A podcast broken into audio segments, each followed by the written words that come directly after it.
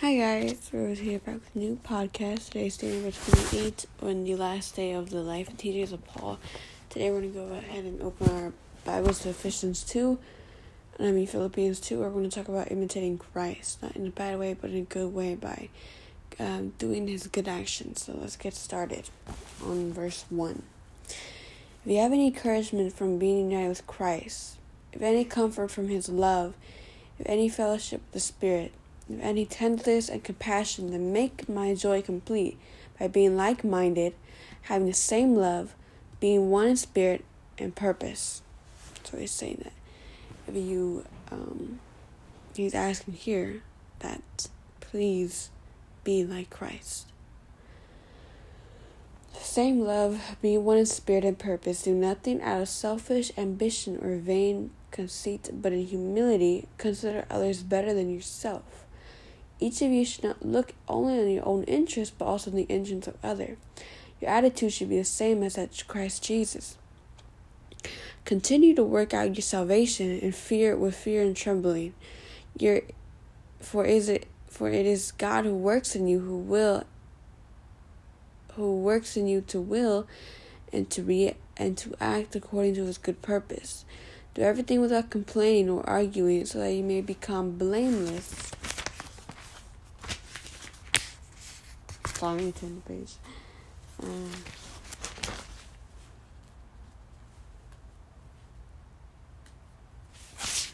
yeah. So you become blameless and pure, children of God without fault, and quick depraved generation in which you shine like stars in the universe. So here he's just saying we have to be like Christ, do what he does. We should copy his humility, his kindness, his love. You know, Paul had suffered much in the ten years and surrounding the church at Philippi.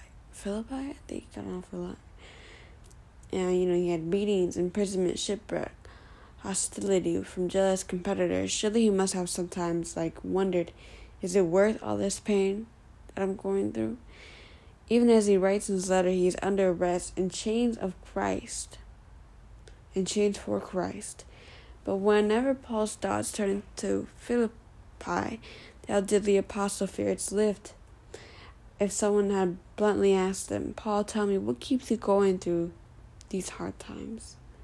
He would likely have answered with the words straight out of his chapter. In Philippians 2, Paul reveals the source of his ir- irresistible drive. First, he gives an example of Jesus in a stately paragraph. He marvels that Jesus gave up all his glory of heaven take up the form of man, and not just only any man, but the servant, one who pours out his life for others.